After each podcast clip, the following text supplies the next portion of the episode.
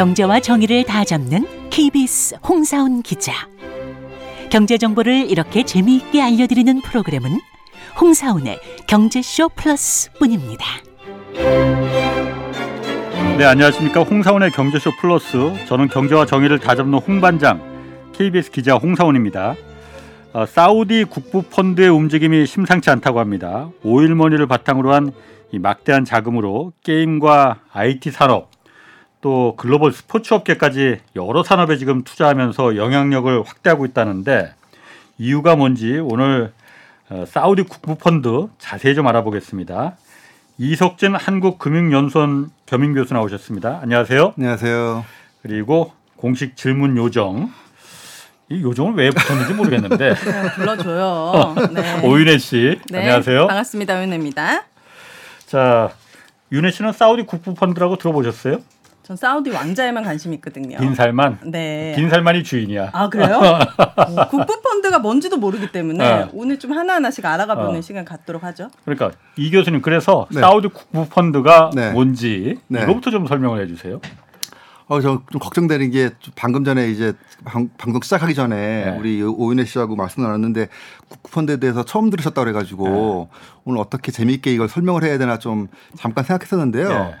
국부펀드 하면은 일단 자본주의의 어떻게 보면은 쩐주 어. 쩐주 개념에서 제일 큰 쩐, 쩐주라고 생각하시면 되겠죠. 네. 그래서 이제 국부펀드의 가장 큰 개념은 이제 영어로 치면 이제 state-owned investor를 가지고 SOI라고 하거든요. 음. 네. 이게 제일 큰 개념이에요. 그러니까 국가 기관이 운영하는 그 투자죠. 음. 투자 네. 기관인데 이거를 이제 두 개로 분류하는데 하나는 우리가 소위 말하는 국부 펀드. 이거는 어, sovereign wealth fund를 가지고 SWF라고 하고요. 예. 또 하나는 국민연금이라고 하죠. 연금 펀드 연기금. 있죠. 예. 예, 그건 public pension fund를 예. 가지고 두 개가 가장 큰 축이에요. 음. 예. 어, 지금 세계적인 규모가 예. 이 전체 이 SOI 이 전체 펀드 그 국가 펀드 규모 자체는 한 30, 한 2조 달러, 33조 달러 예. 이 정도. 하고 있고요. 네. 그 중에 한 3분의 2가 이 연금 펀드, 예. 3분의 1이 이 국부 펀드예요. 예. 그러니까 대략적으로 한 국부 펀드의 개, 보- 놓고 보더라도 한 11조 달러 이 정도예요. 네. 그다음에 어, public 이 연금 펀드가 한 22조 달러, 21조 달러 이 정도 되고요. 그러니까 엄청 큰 거죠. 사실 1조 달러만 하더라도 1,300조 원이니까 10조 달러면은 뭐 일경 어, 3천조 원이 되- 어. 되는 거고요. 어. 그러니까 이런 경이요? 그렇죠. 근데 이게 지금 어. 어. 떻게 보면은 매년 대체적으로 지금 한 1조 달러씩 증가하고 있어요. 규모가. 어. 그렇게 규모가 증가한다는 얘기는 그 돈은 어딘가엔 투자가 돼야 되는 거고 그게 주식이든 채권이든 부동산이든 네. 계속 투자가 되고 있다라는 점을 고려해 보면은 지난 10년, 20년 동안 이 글로벌 금융시장, 자산시장이 좋았던 예. 그 원인의 배경에 국부 펀드를 음. 빼놓을 수가 없습니다, 사실. 거기가 많이 투자했다 이거죠. 그렇죠. 그러니까 우리가 어. 보통 쩐주하면은 큰뭐 이렇게. 예, 어. 뭐, 뭐, 암흑 세계에서 뭐 이렇게 몰래 하는 뭐 이런 개- 개념을 생각하시겠지만 네. 실제로 이 국펀드는 그런 개념은 아니고요. 어. 실제로 계속 돈이 쌓이는 거예요. 돈이 쌓이다 보니까 어딘가에 투자해야 되는 거고 네. 국부 펀드도 또 종류가 약간 있긴 해요. 그러니까 한 크게 한 세 가지로 분류를 하는데 rainy day fund라 그래 가지고 비 오는 날을 대비하는 어. 펀드라 그래 가지고 오늘 영어 많이 나오네. 그러니까요.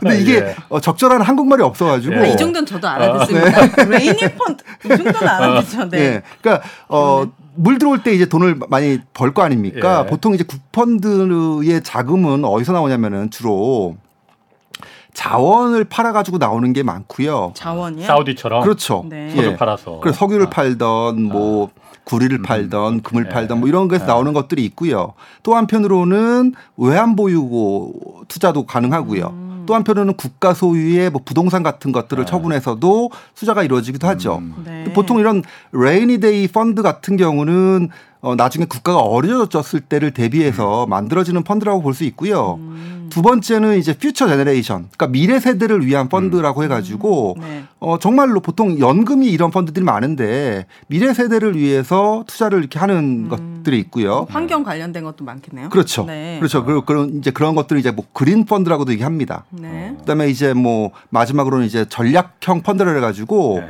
해외 투자를 국내로 유치하기 위해서 네. 만들어지는 이런 펀드들이 또 있죠. 그러니까 어쨌든 간에 어, 세계에서 제일 큰 펀드들 이 이렇게 등장하면서 이런 그 금융시장과 자산시장에 어, 상당히 그 좋은 영향을 미쳤다고 봐야겠죠. 저 그러면 이 국부 펀드라는 거는 모든 나라에 있는 거예요? 아 있는 건데 네. 사우디에 유독 좀 돈이 많은 사람들이 많아서 규모 자산 규모가 많아지면서 투자가 활발하게 이루어졌다는 거예요? 아니면은 어. 사우디에만 있는 거예요? 국부 펀드라는? 거? 모든 나라에 다 있습니다. 있는데. 모든 나라 다 있는데 어 뭐 그것도 사실 어떻게 보면은 국가별로 선진국도 있고 신흥국도 있고 강대국도 있고 약소국도 있잖아요. 네. 마찬가지로 이 국부 펀드도 어떤 나라는 그 국부 펀드의 규모가 1조 달러를 넘어가는 나라, 음. 대체적으로 가장 큰 게 이제 중국하고 노르웨이, 네. 아, 그다음에 아랍에미레이트 음. 이런 데 국부 펀드는 1조 달러가 넘어가요. 어, 또뭐 한국 같은 경우는 이제 국민연금 있죠. 예. 네. 어, 한국 같은 국민연금도 한 음. 6,200억 달러, 6,500억 달러 뭐 이 정도 되니까 그것도 꽤 큰 편이고요. 네. 네. 사우디 같은 경우는 사실 규모로 보면은 세계에서 한 10위권밖에 안 돼요. PIF는 사우디 음. 펀드는 한 지금 한 6,200억, 300억 달러 정도 되는 규모인데 네. 문제는 사우디는 그 이 펀드의 성장 속도가 제일 빨라요. 그러다 보니까 2030년 되면은 세계에서 제일 큰 국부 펀드가 될 가능성이 지금 높습니다. 어. 성장이 크다는 게 사우디 그럼 그 빈살만이 여기 소유 그 실질적인 주인이라면서요. 그렇죠. 왕세자. 그렇죠. 이 사람이 계속 돈을 거기다 넣는 건지 아니면 뭔가 운용을 잘해서 그 자산이 계속 불어나는 건지. 네, 아주 좋은 질문 하셨는데 네. 이 사우디 국부 펀드를 얘기하려면은 결국 빈살만에서부터 시작을 해야 돼요. 네. 근데 또 이 빈살만 얘기를 하려다 보면은 또 사우디가 어떻게 이렇게 또 지금 바뀌고 있는가를 봐야 되는데 네. 우선 그 얘기를 하기 전에 빈살만이 지금 양손에 뭘 들고 있나 보면은 네. 이분이 지금 사실 이 전제 국가, 이 어떻게 보면 왕정 국 가의 어 사실상의 왕이잖아요. 네. 자기 아버지가 살아 계시긴 한데 네. 거의 90살 가까운 고령이고 음. 그러다 보니까 이 사람이 이제 제1 부총리 겸 왕세자로서 음. 이 국가 전반을 운영하고 있죠. 예. 근데 그 국가 전반을 운영하는 데 있어서 제일 큰 게 사우디에서 제일 큰 기업이 아람코라는 회사가 있어요. 아람- 사우디 국영 석유 회사. 아람코. 석유 회사? 아. 그렇죠. 네. 네. 아람코. 네, 사우디 석유 회사. 이거는 거의 그 전체 지분의 한 98% 정도가 아. 국가가 갖고 있는 거예요. 예. 국가. 네. 그러니까 뭐 세계의 다른 음, 투자자들이 갖고 있는 거는 네. 1%밖에 안 되는 거죠. 예. 거의 뭐 그러니까 그 빈살만이 자지우지하는 예. 그러니까 빈살만이 이, 이 아람코의 예. 이사의 의장이기도 하고요. 예. 네. 또한 손엔 또 뭐가 있느냐? 이 PIF가 있는 거예요. 사우디 국부 펀드. 그렇죠. 그게 펀드가 PIF죠. 그렇죠. 네. 그러니까 지금 한 손에 이 돈을 버는 것, 아. 한 손엔 돈을 투자하고 지출하는 어. 것, 이거를 다둘다다 이사회 의장을 하고 아. 있기 때문에 와. 자기가 마음 먹으면 여기서 돈을 이쪽으로 옮길 수가 있고 이쪽에서 또 투자를 마음대로 할 수가 있는 아. 거죠. 네. 아, 뭐한 몇년 전에도 이 아람코의 지분 5%를 이 PIF로 넘기면서 PIF의 규모가 아. 되게 커졌어요. 네. 근데 그 앞으로도 계속 아람코에서 벌어들이는 돈을 이쪽으로 넘길 거거든요. 네. 뭐 아람코가 한 달에 1년에 얼마나 벌어들이냐 깜짝 놀라실 거예요. 지금 오윤혜 씨 회사 처음 들어보셨잖아요. 처음 들어봤어. 그렇죠. 제 친구 이름이 아람이거든요. 아람이 코 이런 느낌이야. 아람이 코. 어. 아람 씨의 죄송해요. 코가 크다, 뭐 네. 아람 코 얼마나 버는데요? 그렇게 기억하셔도 좋겠네요. 네. 네. 아람 코가 네. 세계에서 그 순이익이 제일 큰 기업이에요. 아, 세계에서요? 세계에서. 순이익이요? 그렇죠. 그다음에 어, 시가총액으로 봤을 때는 애플 다음. 네. 내 친구 아람이랑 지금 힘들어. 전세 사는데 아람코는 대단하네. 네. 얼마예요, 그래서? 그래서 한 1년에 작년에도 한 200조 원 정도 순이익이 났어요. 200조 달러에 아니 200조 원. 근데 와. 올- 작년에 한국의 맥주 달라면 근데 한국의 조. 작, 작년에 반도체 업계하고 자동차 업계가 벌어들이는 돈이 100조가 안 돼요. 예. 진짜. 전체가. 근데 와. 사우디는 이 아람코 회사 하나가 200조 원을 벌어들이고 있고요. 그리고 두 번째로 큰 회사는 또 석유화학 회사예요. 네. 사빅이라고 있어요. 근데 이 사빅은 또 누가 갖고 있냐? 아람코가 또 70% 갖고 있습니다. 어. 아, 그러니까 뭐 모든 그러니까 우리나라로 치면은 대통령이 재계 1위 예. 총수이기도 하고 그렇네. 국회의장이기도 하고 왜 사우디는 국회가 없거든요. 음. 아, 왕정 없습니다. 국가니까. 독재예요, 그러면은? 그럼요, 완전 뭐 독재시죠. 독재? 전제. 전제 왕정 국가죠. 네. 예, 독재라고 표현해도 뭐 국가죠, 왕정 국가. 왕정 국가. 예, 예, 예. 네. 전제주의 왕정 국가라고 보시면 되니까 모든 걸 다 갖고 있는 음. 그러니까 대단하다. 뭐 우리나라에 힘센 사람들 다 모아놓으면 예. 그게 빈살만이다. 와. 근데 아직 40살도 안 됐다. 빈살만의 별명이 그래서 미스터 에브리띵이에요. 그러니까 모든 걸 다 갖고 있, 모든 걸 다 한다. 와. 모든 걸 다 갖고 있다. 네. 해서. 대단하네. 그럼 사우디 그 국부 펀드가 네. 그 아람코를 소유해서 아라미코가 아니고 아람코를 소유해서 네. 거기서 많은 돈을 이제 국부 펀드로 운영하면서 네. 우리나라에도 게임 산업에 얼마 전에 뉴스가 화제가 됐던 게 네네. 게임 산업에 그렇게 아- 국부 펀드가 많이 투자한다고 그랬잖아요. 그렇죠. 한국에. 네. 게임 산업에 왜 투자를 하는 거예요? 이게 빈살만이 게임을 좋아하나? 아, 그게 뭐 빈살만도 개인적으로 게임을 되게 좋아한다고 합니다. 그러니까 아, 뭐 이제? 예, 그런 빈살만이? 식, 그렇죠. 나이가 몇 살이에요? 38, 9 뭐 이렇게 네. 된다고 하더, 합니다. 좋아할 때죠. 38, 9 정도라고 사진으로 하는데. 봐서는 나랑 비슷한 것 같아요. 수염 때문에. 예. 이름도 한 글자도 겹치는 게 없는데. 네. 예. 그런데 네. 하여간에 어 게임 산업에 또 집중적으로 또 투자가 이루어지고 있어요. 네. 지금 뭐 한 10조 도- 원 정도가 이루어졌다고 하고 네. 이 사우디 그 PIF 안에 네. 여러 개의 또 무슨 뭐 골프 산업을 간그 관장하는 부서가 있고 이런 게임 산업을 관, 관장하는 음. 또 부서가 있고 하다 보니까 네. 이 게임 산업을 관장하는 부서가 Savvy Games Group이라는 게 있는데 얘들 규모가 한 50조 원 정도 됩니다. 또 그 안에서. 네. 그래서 향후에 이 게임 산업에 50조 원까지 배팅할 수 있다라고 지금 이제 얘기가 나오고 있는 거고요. 네. 최근에 보면은 뭐 미국의 무슨 뭐 게, 임 개발사 Scopely라든지 중국의 VSPO 뭐 이런 데 투자가 이루어지고 있고요.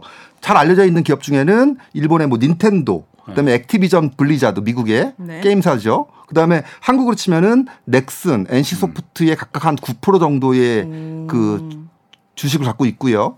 그 최근에는 또 위메이드하고 또 무슨 또 전략적 협정을 맺었다라고 하고 있습니다. 근데 결국 지금 왜 이렇게 게임 산업에 집중을 하고 있는가라고 왜? 보면은 사실상 게임 산업만 얘기를 할 수는 없어요. 그래서 우리가 좀 이따 스포츠 얘기도 하겠지만 어, 기본적으로 이런 어떤 소프트 파워 쪽에 역량을 좀 집중시키려고 하는 이유가 얘들도 나름대로는 분산과 집중이라는 측면에서 예. 이 국내 산업의 어떻게 보면 왜곡된 구조를 개선시키려고 하는 그런 의도가 크다라고 봅니다. 국내라면 국내 사우디? 산업, 어. 사우디 국내 산업이 뭐 석유 산업밖에 더 그러니까요. 있겠어요? 그렇죠. 네. 그러니까 그거를 사우디가 다 사우디가. 지금 뭐 오윤혜 씨한테 제가 뭐 사우디 떠오르면 뭐 뭐가 떠오르냐고 물어보면 100% 네, 석유. 석유죠. 네. 그러니까 사우디가 전 세계의 석유 수출에 차지하는 비중이 17% 18%이 정도 돼요. 예. 어마어마한 거죠. 그렇지? 네.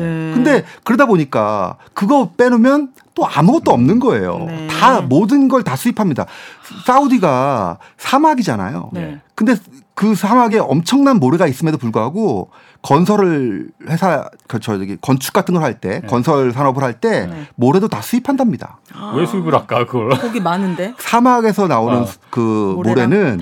건설용 모래로는 사용할 수가, 쓸 수가 없다고 없어서. 해요. 네. 예, 그러다 보니까 오, 그 모래조차도 수입을 할 정도고요. 네. 뭐 아시겠지만 어 사우디 기름값만 싸지 나머지는 네. 수입하는 거가 다 비쌀 수밖에 없어요. 음. 그러니까 문제가 뭐 한두 가지는 아닌데 그러니까 이, 이 빈살만의 입장에서 생각을 좀 해볼 필요가 있을 겁니다. 음. 빈살만은 왜 이런 식으로 지금 통치를 하려고 하는가? 네. 그러기 위해서는 좀 빈살만의 집안을 좀 살펴볼 필요가 있어요. 음. 그러니까 전 빈살만을 보면서 예.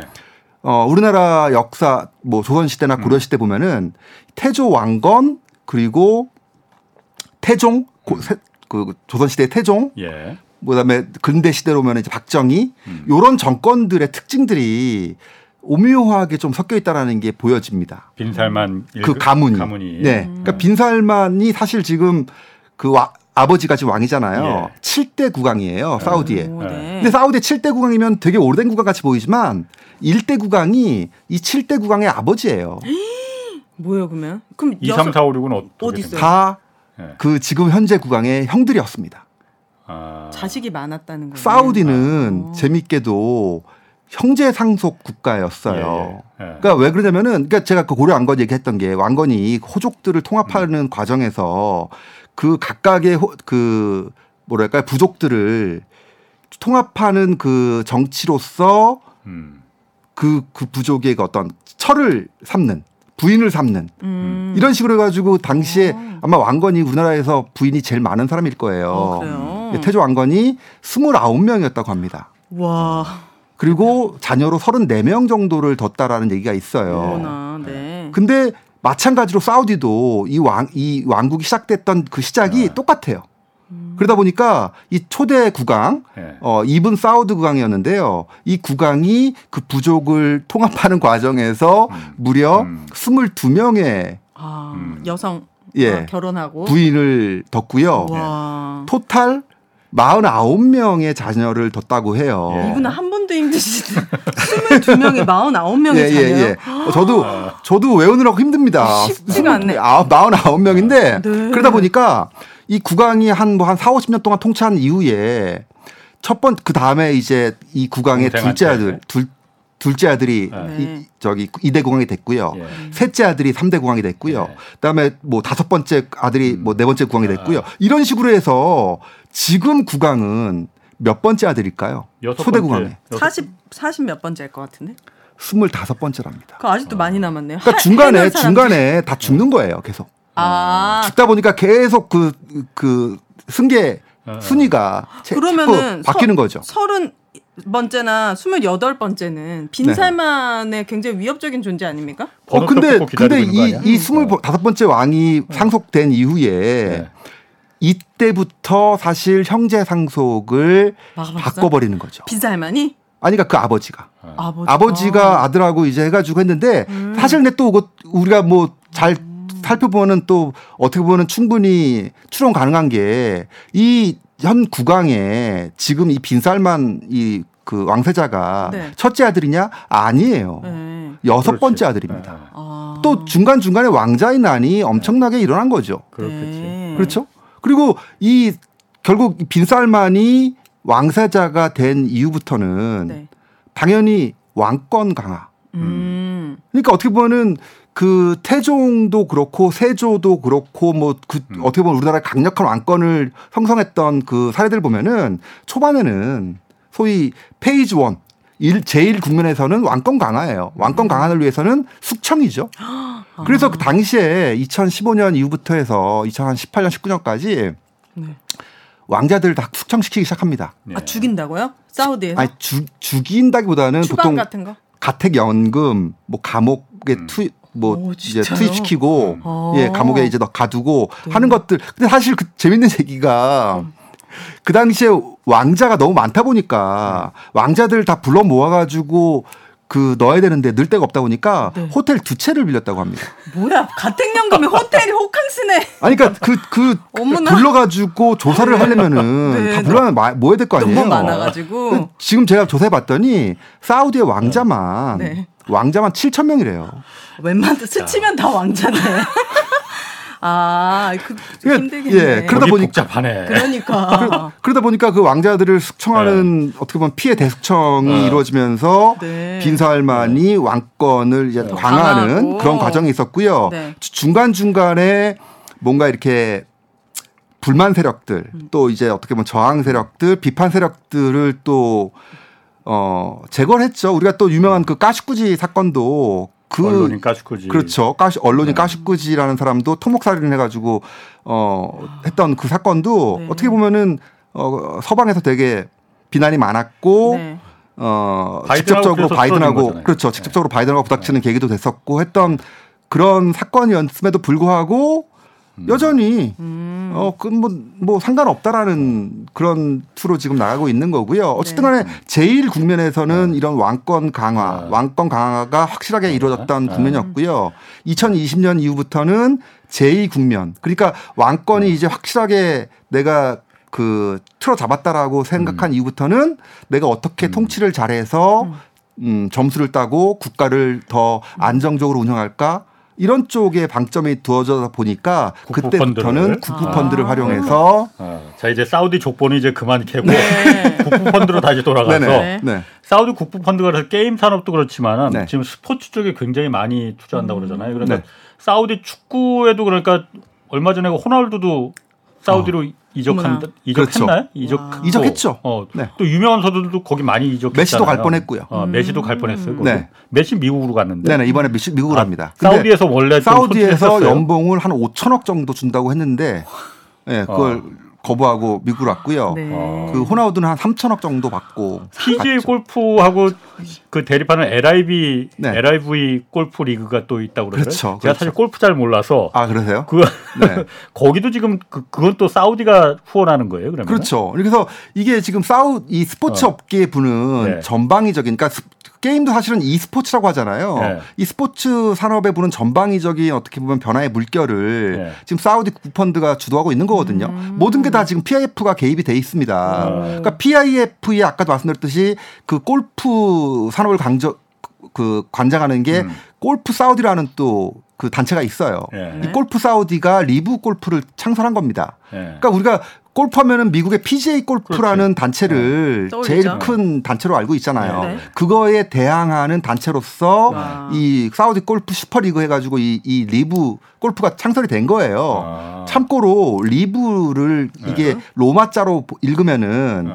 54라는 숫자거든요. 네. LIV인데. 예, 네, 그게 아. 그게 보통 이제 로마 숫자로 보면은 아. 그 그렇네. 54라고 한다고 네. 합니다. 네. 근데 그 54의 의미는 뭐냐면은 전호를 버디를 하면은 54타라고 한, 아. 합니다. 아. 골프 업계에서 그래서 네? 그래서 예, 그? 그런 의미에서 아. 이제 만들어졌다고 하고요. 네. 어, 왜 그렇다면은 사우디는 축구와 골프 쪽에 더 집중적으로 투입을 하고 있는 것인가? 음. 네. 제가 볼 때는 골프는 미국에 좀 타겟이 돼 있는 것 같고요. 네. 축구는 국내와 글로벌 쪽에 좀 타겟이 돼 있는 것 같아요. 사우디 국내. 그렇죠. 네. 사우디 국내와 글로벌 쪽에서 이제 가장 타겟이 네. 되는 게 축구인 것 같고 네. 미국 쪽은 골프인 것 같습니다. 예. 미국 같은 경우는 사실 그 해외 자본이 구단주가 되는 경우들이 이렇게 많지는 않아요. 이런 어떤 음. 그 규제도 있고 네. 또 미국 자체의 어떤 부자들도 많고 하다 보니까 사우디가 이렇게 그 뭐 직접적으로 들어가기도 쉽지 않고 예. 그다음에 돈을 많이 풀기에도 예를 들어서 NBA 같은 경우는 salary cap이라고 그래 가지고 그 연봉이 정해져 있어요 한도가 그 이상으로 풀 수가 없습니다. 네. 농구는 예, 그러니까 노- 그 연봉을 너무 많이 주면 사치세라는 걸 물게 돼 있어요. 어, 사치세. 어. 네. 네. 그러다 보니까 뭐 사우디에서 들어오기 뭐 좋은 그런 환경은 아닌 거고요. 음. 어 그렇다 보면은 결국 미국인들이 가장 생활 스포츠로 즐기면서 또 방송 홍보 효과도 크고 한 것들이 뭘까 왔더니 골프? 골프 죠. 그러니까 아. 미국인 중에 한 1억 2천만 명이 골프 인구라고 합니다. 예. 그러니까 셋 중에 하나는 골프를 친다는 거고요. 예. 네. 그다음에 어 골프를 매주 방송하기 때문에 음. 홍보 효과도 꽤 큰 편이죠. 그러니까 이쪽으로 치고 들어갔던 측면이 있는 것 같고 또 하나는 이 골프는 다 개인이 하는 스포츠잖아요. 예. 그러니까 더 단체가 비영리 법인이라는 거예요. 그러니까 음. 구단이 없기 때문에 뭐 이렇게 사람 빼오기도 쉽고 아. 음. 하다 보니까 뭐 골프에서 제일 유명했던 그런 플레이어들 뭐 필 미켈슨을 비롯해서 많은 사람들을 그 PJ에서 이 리그 알아요. 골프로 이제 음. 어, 스카우트 해온 거고요. 네. 그 상금 규모를 엄청나게 키웠죠. 한 보통 대회당 한 400만 달러, 500만 달러가 총 상금인데 이 리뷰 골프는 한 대회당 한 2,500만 달러. 음. 몇 배야? 다섯 배. 그렇죠. 막. 그러니까 뭐 이렇게 돈방석으로 키우면서 어. 어 미국의 PGA와 이제 대항하는 하나의 어떤 확실한 자리를 선점한 게 된 거고요. 결국 이렇게 되면 결국에는 서로 서로 이제 갉아먹기 되는 것밖에 안 돼요 이제는. 근데 그 사- 이, 게 궁금한 게 교수님. 네. 이렇게 빈살 많은 스포츠 게임이나 이런 스포츠에 투자를 하는 것이 네. 사우디 국민들한테는 어떤 혜택이나 영향이 가는 거예요? 아니, 어우. 그게 돈이 되나? 사우디 국부펀드 어쨌든 돈을 벌어야 될 거 아니에요. 그럼 네네. 돈이 되는지. 그러니까 그거는 이제 어떻게 보면 좀 장기적인 측면에서 아까 말씀드렸듯이 음. 그 아람코에서 돈 버는 거는 단기적으로 돈을 계속 벌어들이는 아, 거고 아. 중장기적으로의 어떤 산업 구조 변화에는 결국 중장기적으로 우리가 산업을 어떻게 바꿔야겠다라는 그 측면에서 투자 지출이 이루어지고 있는 음, 거잖아요. 네. 그런 측면에서 소프트 파워라고 하는 게 결국에 사우디 입장에서는 자국의 공장 같은 것들을 끌어들일 수 있는 것인가? 예. 그러니까 반도체 공장을 끌어들일 수 있는 것이냐? 어렵다. 음. 그러면은 공장을 안 끌어들이면서 인력을 흡수할 수 있고 산업을 끌어올 수 있는 게 뭐냐? 스포츠. 소프트 파워인데 음. 대표적인 게 금융하고 게임 같은 거예요. 예. 사람만 끌어오면 되거든요. 네. 그러니까 사실 그 PF에서 이런 어떤 헤지펀드들을 사모펀드 헤지펀드들을 사우디의 수도 리야드에 사무소를 개설해라고 하면서 투자 투자하는 것도 그렇고 예. 게임 산업들도 그 대회를 막 유치하고 음. 그 경기장을 지어주면서 총상금 키우고 음. 해가지고 끌어들이는 것도 결국에는 사우디 국내에 어떻게 보면은 노동력을 더 높- 높이려고 하는 소위 그 사우디라는 나라 자체가 네. 인구의 80%가 노동 인구의 80%가 외국인이에요. 내국인들은 거의 일 안 합니다. 뭐? 내국인들은 거의 공무원들 정도만 있는 거예요. 그럼 어떻게 먹고 살아요? 그냥- 일을 안 하는데? 그냥 석유 팔아서. 석유 팔아서. 아 그러면은 네. 사우디는 지금 빈살만의 돈이 이렇게 많은데 국민들의 삶은 어떻습니까? 뭐 GDP라든지 어우, 뭐 정말 좋은 질문이세요. 1인당 GDP가 한뭐한 2만 5천 달러 이 정도 된다고 하는 2만 2천 달러, 2만 5천 달러 이 정도 사이인데 네. 그러면은 사실 우리나라보다 좀못 사는 것처럼 그렇죠. 느껴질 정도, 느껴져요. 정도 죠. 네. 근데 아시겠지만 디, 1인당 GDP는 평균 전, 그렇죠. 전체를 가지고 평균을 낸 거기 때문에 중간이 아니에요. 그러니까 그 아주 잘 사는 사람들이 그러니까 우리나라로 치면은 이재용 같은 그런 그런 그런 분들이 수백 명 수천 명 있으면 네.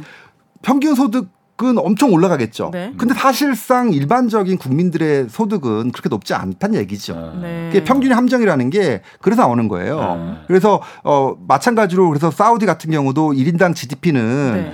꽤 높지만 네. 국민들의 소득 수준이나 이런 복지 뭐 이런 여러 가지 삶의 질 이런 것들은 네. 선진 국가는 좀 동떨어져 있죠. 아 그래요. 재밌는 사실 하나 또 말씀드리면 사우디는 아까 말씀드렸듯이 전제 왕정 국가잖아요. 예. 그러다 보니까 국민들이 잘 못 누리게 돼 있는데 대표적인 게 문화란 말이에요. 문화요? 세계에서 극장이라는 게 제일 마지막에 생긴 나라가 사우디예요. 불과 불과 4년밖에 안 됐습니다. 이렇게 혼자 200쪽씩을 벌고 막 그때 보니까 엄청나게 부를 하는데 네. 국민들한테는 그런 문화 혜택도 안 준다는 거예요. 그렇죠. 사우디는 여성들한테도 되게 어떻게 보면 좀 억압적인 측면이 높았고요. 어. 네, 문화 살, 생- 생활 네. 뭐, 뭐 이런 음주가 뭐 이런 거 되게 어렵단 말이에요. 술을 못 먹, 못 그렇죠. 안 팔고. 예, 예.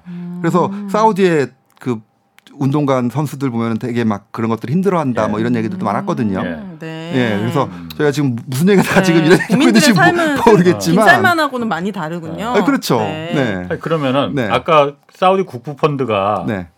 지금 골프하고 아까 축구 그랬지만은 골프 아 축구야 이제 그 네네. 미, 미국은 그렇게 많이 안 하지만은 네.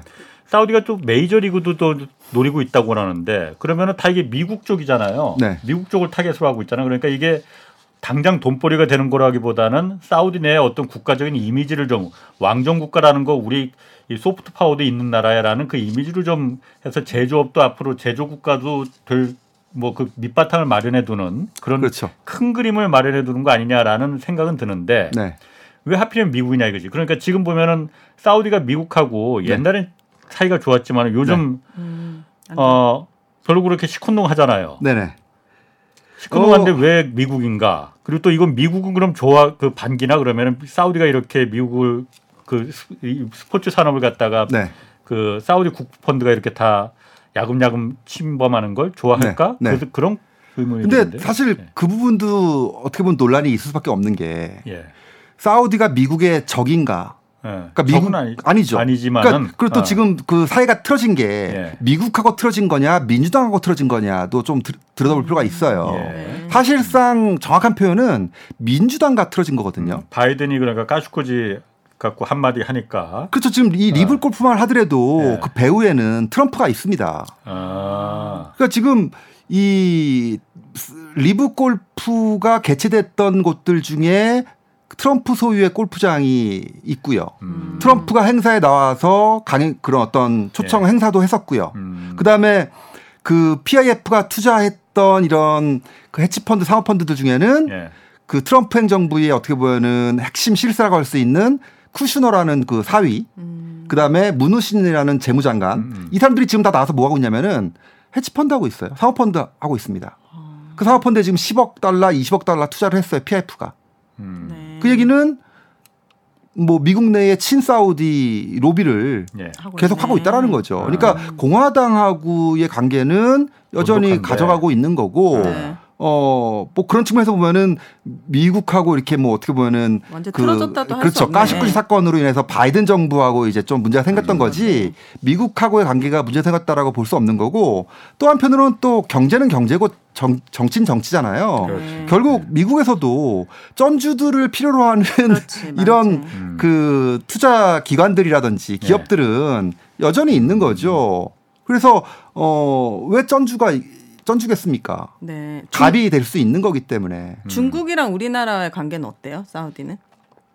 중국이랑 우리나라요. 어, 사우디가 그러니까 미국하고는 그래도 보니까 네. 경제적으로 좀 네. 괜찮은 것 같고 네. 중국하고는 어떻게 지내는지 궁금하고. 중국하고 어. 사우디 네, 그러니까- 우리나라는 또 어떻게 그러니까 지내는지. 과거 과거로 치면은 미, 주- 그 사우디가 어떻게 보면 이런 비중을 둘 때 미국의 한 뭐 90%의 이런 아, 비중을 두고 네. 그러니까 사우디가 갖고 있는 게 제일 중요한 게 원유 산업. 예. 네. 그다음에 이제 군사 안보 산업 이쪽이거든요. 이거 다 미국하고 되게 연관이 높은 산업들이에요. 네. 근데 아까도 말씀드렸듯이 빈살만이 아 이제 나도 이제 완전히 왕권을 다졌으니 이제는 10년 후 20년을 내다봐야겠다 해가지고 비전 2030이라는 소위 박정희 시대로 치면 뭐 5개년 개발 계획 이런 것들을 세운 거죠. 예. 그 안에서 뭐 네옴시티 계획도 있고 여러 가지가 있습니다. 근데 그런 계획을 세우고 그걸 추진하려다 보니까 아 산업 구조도 바꿔야겠고 이러다 보면은 미국에만 의존하면 안 되겠고 이러면 결국엔 우리도 좀 더 실리적으로 중국이나 뭐 러시아나 뭐 한국이나 이런 나라하고 다 관계를 가져가야겠다라는 어떤 그런 식으로 지금 변화하는 과정이었고요. 그러면 결국에는 사우디의 입장에서는 작년같이 돈 펑펑 들어올 때 자기의 그 어떤 지위나 협상력이라든지 이런 것들을 활용해서 중국에게도 지렛대를 두고 미국에도 지렛대를 두고 하면서 어, 상당히 영향력 있는 영향력을 행사하고 있는 그런 지금 단계죠. 상황이군요. 네. 사우디 국부 펀드가 또 지금 이런 축구나 이런 거 말고 네. 사우디 내에서 그러니까 지금 의욕적으로 추진하고 있는 그 네옴 시티라고 있잖아요. 네네. 네. 그 사막에다 유리 건물로다가 만리장성 같이 음. 따놓는다는 거. 네. 그거는 어떻게 돼가고 있습니까 지금? 어, 진행되고 있죠. 그것도 뭐 사실 뭐뭐 1년 걸리는 게 아니라 그것도 2030 사우디 국부 펀드가 하는 거예요. 어, 그렇죠. 그렇죠. 사우디 어. 국부펀드가 예. 그 지원하는 그 담당 주체예요. 예. 그러니까 이게 그 사우디 국부펀드가 지금까지는 예. 국내, 국내 투자와 국제 투자의 비중을 예. 국내 투자, 그러니까 지금 아까 말씀드렸던 네옴시티 같은 것들을 개발하는데 훨씬 예. 더 역정을 뒀었어요. 네. 현재까지도 한 전체 투자 금액의 한 70% 이상이 국내에 있고요. 예. 한30% 정도가 지금 해외 쪽으로 좀 가고 있는 상황이거든요. 예. 그러니까 국내 쪽이라고 한다면 지금 말씀하셨듯이 네옴시티 쪽 관련해서 어, 투자 금액을 계속 배분하고 있는 거고요. 네. 뭐 그런 측면에서 한국의 지금 건설 회사들도 계속 다가가고 뭐 태양광 회사도 가고 음. 예. 하는 이유가 그 네옴시티하고 관련이 있죠. 이것 때문에 온 사람이 빈살만이에요? 그때 그렇죠. 와서 그때 호텔에서 왔었지. 어물 네. 뭐 하시고. 아, 그래 음. 그 그룹 회장단들 다 불러서 그 사람이 빈살만이에요? 그렇지. 근데 결국에 지금 그런 네옴시티도 결국에는 네. 아까도 말씀드렸듯이 사우디 철, 청년들의 일자리 창출에 방점이 두어져 있는 거예요. 예. 음. 이게 국내 인구가 지금 3,700만 명이고 그 중에서 뭐 한 33% 정도가 외국인이고 그거 뺀다고 한다면은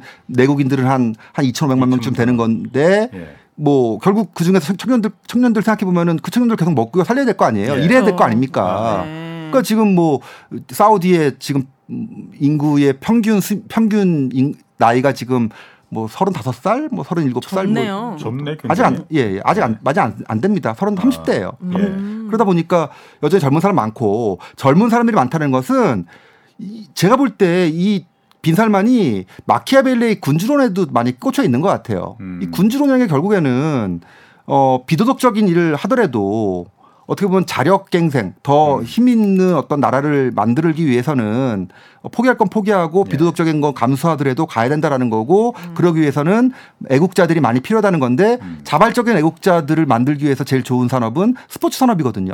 한국도 사실상 2000년대 들어가지고 우리 스스로 선진국이라고 생각하게 됐던 계기 중에 하나가 월드컵이거든요. 음. 2000년 월드컵에 그 관객석 보면은 우리도 강, 강팀이다 이렇게 딱 찍혀 있었어요. 그래서 그거 보면서 아 우리도 진짜 강팀이다. 우리도 이제 자부심을 가져야 된다. 그 뒤부터 해서 뭐 K 컬처, 뭐 K 팝, 뭐 K 모든 게 다 K로 되는. 네. 그러면서 한국이 진짜로 그런 브랜드도 강해지고 외- 애국심, 그러니까 소위 뭐 국뽕이라고도 하지, 하지 않습니까? 이런 예. 것들이 강화되는 계기가 스포츠 산업에 분명히 있었다는 거죠. 그러니까 네. 사우디도 그런 것들을 아- 알고 있는 거고 중동 국가들 입장에서는 돈은 많은데 브랜드 가치 너무 낮은 거예요. 그러니까 카타르도 작년에 카타르라는 월드컵. 나라가 월드컵. 월드컵을 개최한 것도 네. 카타- 카타르가 사실 또 뭐 알려진 게 뭐가 있습니까? 그냥 아 기름 많이 팔아서 1인당 국민소득 꽤 높은 나라. 예. 근데 거기도 월드컵을 개최했고 사우디도 지금 뭐 아시안 게임, 월드컵, 뭐뭐 저기 올림픽 다 개최하려고 지금 네, 뛰어들고 있거든요. 음. 이것들이 결국에는 소위 이런 어떤 자기의 지지 기반이 되는 청년 세대들에게 뭔가 자부심, 국뽕 이런 것들을 주면서 가져가는 이게 어떻게 보면 개발도상국의 발전 과정에서 자기 지지 기반을 확대하는데 가장 또 좋은 또 선전 수단이었거든요. 네. 이런 측면에서 보면은 일견 이해되는 부분이 있죠. 자 그럼 그 사우디 국부 펀드 얘기는 뭐 거기까지 가고 네. 어쨌든 이 교수님 또 원자재 전문이시니까 네네. 유가 국제 유가는 사실 요즘 굉장히 많이 내렸잖아요. 네. 지금 뭐 70달러 아래로까지 또 떨어졌는데 네네. 이 러시아 우크라이나 전쟁 아직 끝나지 않았잖아요. 네. 끝나지 않는데도 왜 이렇게 뚝뚝 떨어지는 거예요? 막 130달러까지 가더니 지금 뭐 음. 절반으로 지금 떨어져 막. 어. 어 전쟁도 안 끝났는데. 근데 뭐 전쟁이 안 끝났어도 예. 거의 시장에서는 전쟁이 끝난 것처럼 지금 아, 받아들이고 받아들이구나. 있는 듯한 느낌이에요. 그러니까, 그러니까 그 얘기는 실제로 전쟁이 끝난다는 게 아니라 예. 러시 그러니까 전쟁으로 인해서 러시아의 생산량이 감소하거나 네. 수출량이 감소하거나 이래야 되는데 네. 다시 회복이 됐어요. 러시아가 예, 러시아 러- 석유를 예. 러시아 아직도 그 제재 받고 있잖아요. 제재는 받고 있는데 중국이나 인도를 통해서 네. 판매하는 양이 늘다 보니까 예. 어 러시아가 그 전에 전쟁 아. 전에 어 생산 수출하는 양하고 지금하고 큰 차이가 없어졌다라는 게 하나 있고요. 예.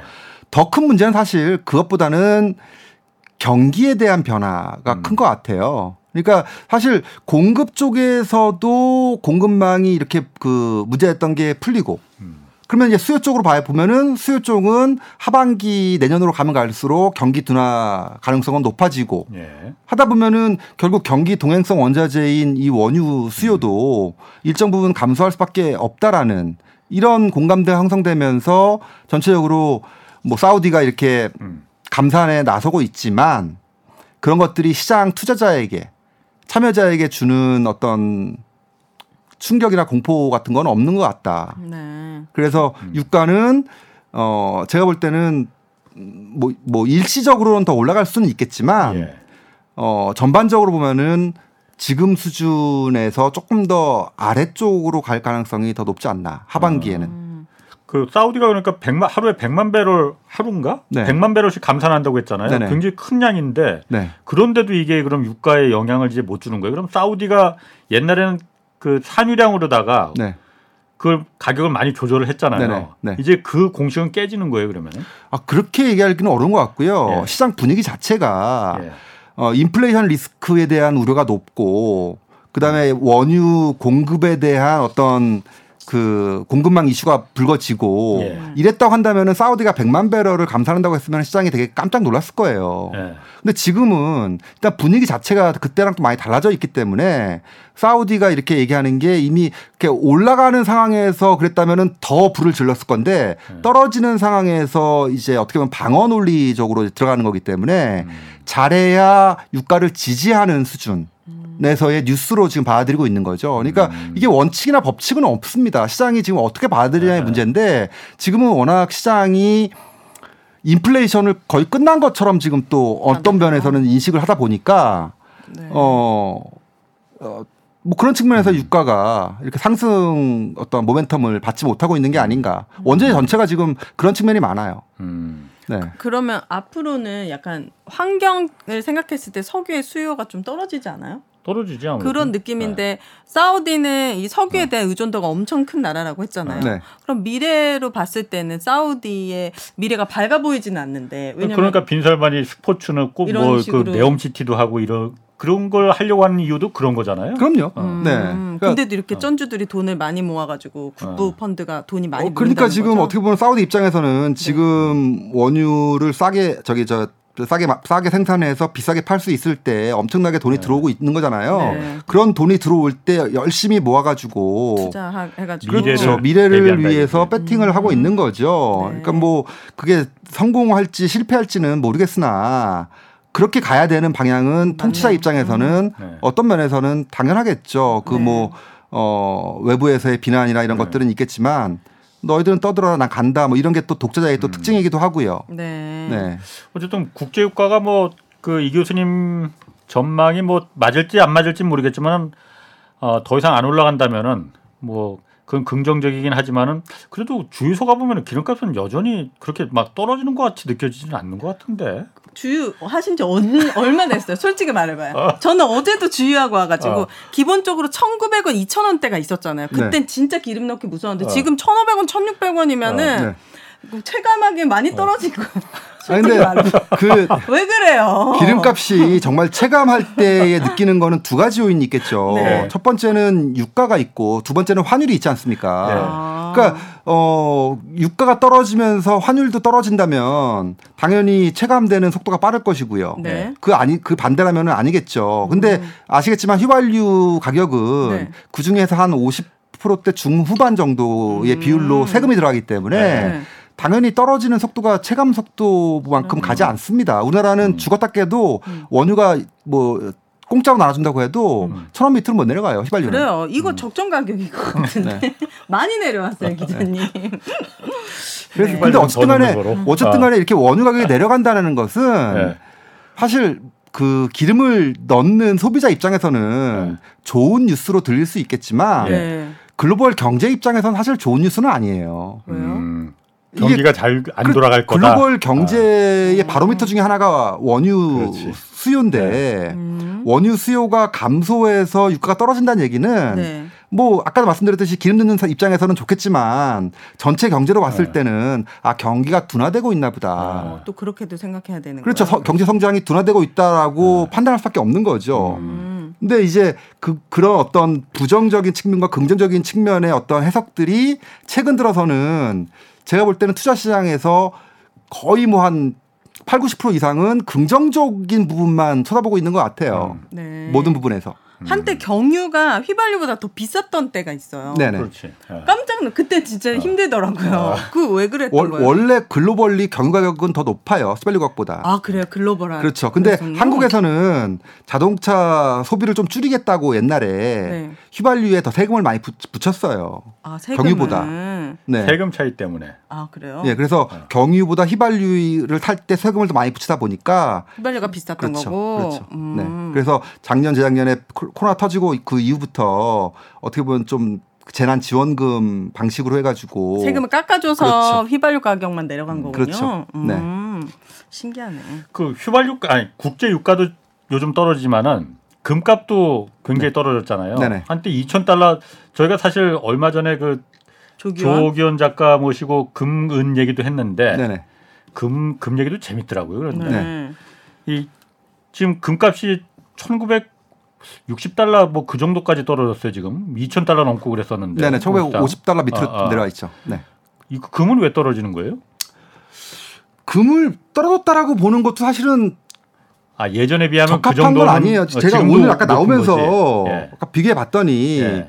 그러니까 올해 지금 주가가 너무 많이 오르다 보니까 올해 올해 많이 올랐다고요? 아. 그렇죠. 올해 어. 연초 대비해서 올해 올해 2,600도 넘었었으니까. 예, 올해 연초 대비해서 글로벌리 주식시장이 지금 좋지 예. 않습니까? 일본 같은 경우는 사상 최고치를 계속 뚫고 아니, 사상 예. 최고치가 아니죠. 지금 그 30년 만에 최고치를 음. 뚫고 있다고 하는데 네. 올해 같은 경우 지금 일본만 하더라도 한 28% 정도 올랐고요. 네. 그다음에 한국이 거의 그다음에 두 번째 정도 올랐어요. 한 17.5% 정도 이렇게 올랐고요. 네. 닉 아, 그다음에 S&P 500이 한 15% 정도 올랐는데 예. 금은 한 6.5% 정도 올랐더라고요. 예. 그러니까 금이 떨어진 건 아니에요. 그러니까 네. 최근 들어서 한참 좋았다가 조금 좀 조정을 받고 있는. 네. 근데 그 이유는 안전자산보다 위험자산에 대한 이런 투자들의 선호 현상이 되게 강화된 측면이 큰것 같아요. 네. 근데 지금까지는 사실 안전자산하고 위험자산이 같이 올랐었거든요. 지금 네. 한 6개월 동안. 네.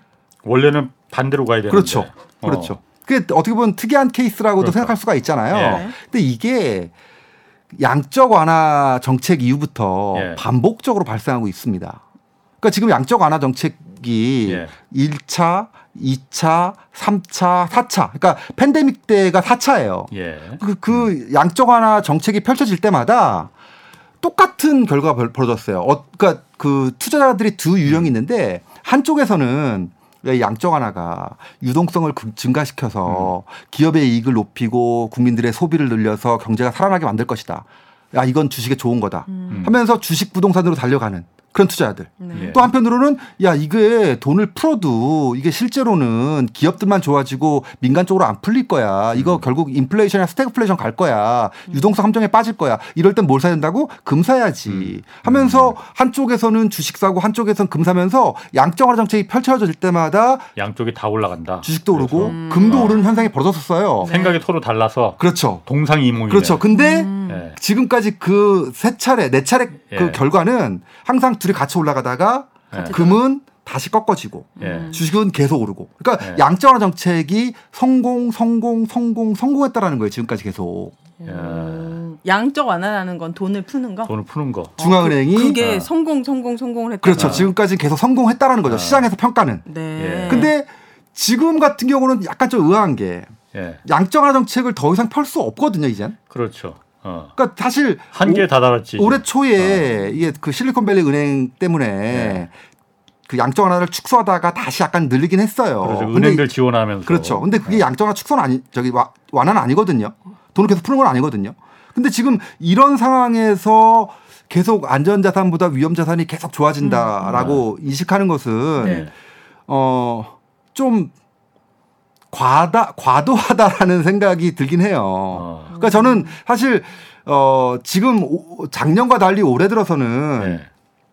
인플레이션에 대한 위협이 많이 감소했고, 그쵸? 예. 그다음에 또 금리 상승에 대한 또 위협도 많이 감소하면서 예. 투자 심리가 좋아진 것은 인정. 네. 음. 근데 그 다음은 결국엔 또 이제 이 인플레이션 스태그플레이션 다음에는 리세션이거든요. 예. 리셉션은 리세 리세 경기 침체. 어. 리셉션 말고 침체. 네, 그러니까 네. 이 인플레이션이라는 게 물가가 어. 오르는 현상이고 네. 스태그플레이션은 경기는 안 좋은데 물가가 오르는 현상이고 음. 그다음은 경기가 안 좋아지는 현상. 이게 그러니까 순서대로 이제 펼쳐지거든요. 우린 스태그 아니에요? 경기 안 좋은데 그렇죠. 물가 오르잖아요. 뭐 그렇게 어떻게 들어갔다는 보면- 어떻게 분석도 보면, 있지 지금. 어떻게 보면 지금이 네. 스태그플레이션에 가까운데 경제적으로 봤을 때는 네. 근데 투자 시장에서는 전혀 그렇게 안 보고 있고 음. 투자 시장에서는 이미 한 제가 볼 때는 한 2년 3년 앞서가서 보면서 이미 리세션 이후에 경기 회복 과정을 지금 시장에다 반영하고 있는 것 같아요. 아, 그래요?